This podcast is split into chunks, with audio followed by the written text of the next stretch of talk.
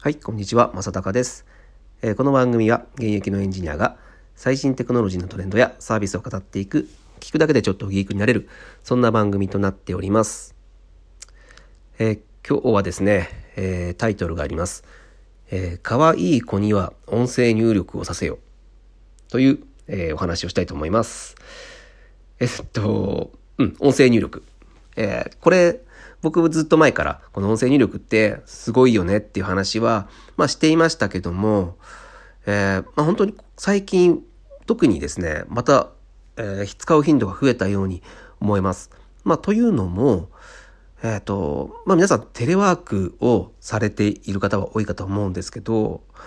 えーまあ自宅にいるということでですね、まああまり、えー周りの目を気にする必要がなくなったっていうところでですね、えっ、と、まあ今まではその音声入力ってやっぱり、えーね、周りに人がいると、まあなかなかやりにくいっていうのがあったので、えーまあ自宅だったらね、いくらでも、えーできるじゃないですか。まあ、あの、当然、その家族がいたりとかすると、まあちょっとね、あの問題になる可能性はありますけども、まあ一人でいるのであれば、うん、あのいくらでも音声入力は、えーできるですね。で、僕もたまにというか結構使うんですよ。えっ、と、まあ立ったままとかで、なんか運動しながら、えっ、と、メール、うん、特にメールの、えー返す言葉とかを、まあ打つより、まあ話した方が、まあサクサクっと、あの書けるので、そういった場面で使ったりします。で、まあ僕の場合はそのね、エンジニアということで、えーまあ細かいね、その使用書とかを書いたりとか、えーまあもろもろその提案書とかを書いたりとか、えーね、とまあ、時にはそのコード開発とかもしたりもしなきゃいけないので、なかなかやっぱりキーボードのインターフェースというのは、えーまあ、切り離せないっていうところはあるんですけども、えーまあ、多くの業界の人、まあ、パソコンを使ってやってると思うんですけど、まあ、キーボードじゃなくても、その音声入力で、まあ、なんとかなってしまうところって、まあ、あると思うんですよね。で、しかもそっちのが、えー断然、えー入力も早いので、えーまあ、生産性も上がるのかなと、僕は思ってるんですけど、で、ただね、やっぱね、あの僕ら世代は、えまだやっぱキーボードのその便利さというのは、えーこれに変わるものってないなってやっぱ思っちゃうんですよね。結局その腰みたいなのはあの音声入力でできるはできるんですけど最終的にはキーボードで直すみたいな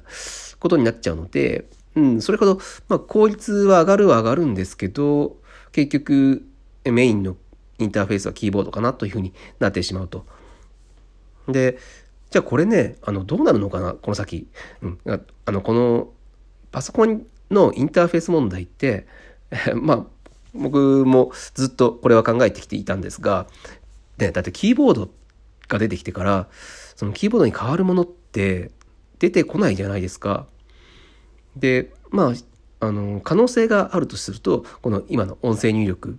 と、あと最近話題になっている、えーまあ、イーロン・マスクさんがやっているやつですね。あの、脳波で、あの、入力をするっていう。まあ、脳波入力は、まあ、どうなるのかわからないですけど、まあ、まだまだ先になるだろうし、まあ、正確にね、そのインターフェースとして使えるかどうかっていうところは、まだ微妙なのかなと思います。なので当面、えー期待されるインターフェース、キーボードに変わるインターフェースとしては、やっぱり音声入力がすごく可能性が高いなと思ってます。あの、使ったことがある人はね、わかると思うんですけど、もう精度がめちゃくちゃ上がってるんですよね。で、やっぱこれは、えー今のその機械学習、うん、AI を使ったことによって、えーこの精度が上がっているんですよね。で、これはもうこの先、もうどんどんどんどんこの精度が上がっていくことは間違いないところなので、本当に、その、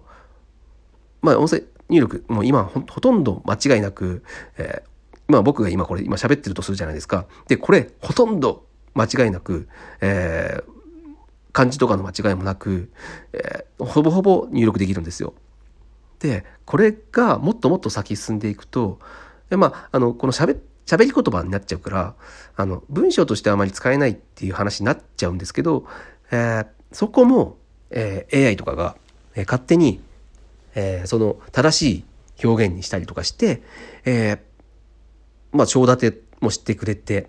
えー、ちゃんと、えー、本当になんか書籍にでも載せられるような、そんな、あの、内容にして、えー、ちゃんと整えてくれるっていうところまで、まあ、やってくれる未来は、まあ、そう遠くはないと思います。なので、あの、音声入力はすごく可能性がある。で、ただ、僕ら、さっき言った通り、まあ、大人になってから、えー、やっぱり、えー、ね、もう散々キーボードでやってきてるので、なかなかね、このね、習慣は抜けないんですよね。そう。やっぱ一番の、あの、その、なんだろう、インターフェースを移り変えるための一番の、えー、その問題となるのは、やっぱり慣れだと思うんですよね。という意味でもですよ、うん、この先、まあ、音声入力めちゃくちゃ伸びてくるはず。というところで、子供にはこの音声入力は、えー、慣れさせた方がいいと絶対僕は思っていてですね、えっと、まあ、あの前からやらせてるんですけど、まあ、スマホとか、あのタブレットとかでも、まあ、あの入力できるんですよ文字入力。あれねあの子供ってすぐ慣れるからあの本当スライド式のやつで あのタタタラッと打てるんですけどそれよりもやっぱあ Google とかで、えー、検索する時は、えー、音声使えっていうふうに言うようにしてます。やっぱねもう今本当音声でほぼほぼ間違いなく、えー、ほぼ間違いなく検索できるのでこういったことから、まあ、あのなるべく音声を使えっていうことを言うのが、えー、あの僕が今日伝え伝えたいことですね。であの最近その AirPods みたいなのが出てきたじゃないですか。で僕これねあの絶対子供にもすぐ早いうちから持たせた方がいいと思っていて、まあ、うちの子供も小学生なんですけど小学校高学年になるぐらいかな、うん、なんですけど、えー、もう AirPods を持たせてます。うん、これはねだからあの常に、えー、自分だけの音楽を聴けっていうか、まあ、音楽も聴かせるしまあだってなんか YouTube とか見る時も絶対そうじゃないですか。なので、えーまあ、まずいい、えー、イヤホン持たせるっていうのもあるんですけどそこにマイクついてるじゃないですか AirPods とか、うん、あれはねすごくいいと思っていてあの音声入力もしやすいのであのー、まあ、高いです。ちょっとね。あの AirPods とか2万円ぐらいするんですけど、えー、決してあのー、値段は高いですけど、あのコストパフォーマンスがいい、え投資だと僕は思ってます。ので、え、まず子供に、え、まあ、その買い与えられる余裕があれば、えー、まあ、AirPods みたいなですねマイク付きの、え、高性能の、え、イヤホンを与えてあげてで、え、できるだけその声による検索とか、えー、文章を書くっていうところもそうですね、うん、なるべく声を使って入力させて、えー、ですね。見るっていうのは、えー、すごく大切なことかなというふうに、えー、僕は思っているっていうお話でした。まあ多分この話はね多分何年か先にならないとねうん音声入力が大事だっていうところはなかなか、えー、多分、えー、世界一般的には広がっていかないかなと思いますが、えー、早い段階からですね、えー、子供には音声入力を、えー、慣らしてあげた方がいいというふうに思いますというお話でした。はい、えーまあ、こういったですね、えー、ちょっと未来を見据えたお話っていうのも、まあ、テクノロジーを見渡していれば、えー、まあまあわかるような話ですね。うん、この辺のもですね、えー、皆さんに、えー、なるべく共有をしていきたいというふうに思ってますので、えこれからも、えー、ぜひ聞いてください。はい、え今日は、え以上になります。それでは。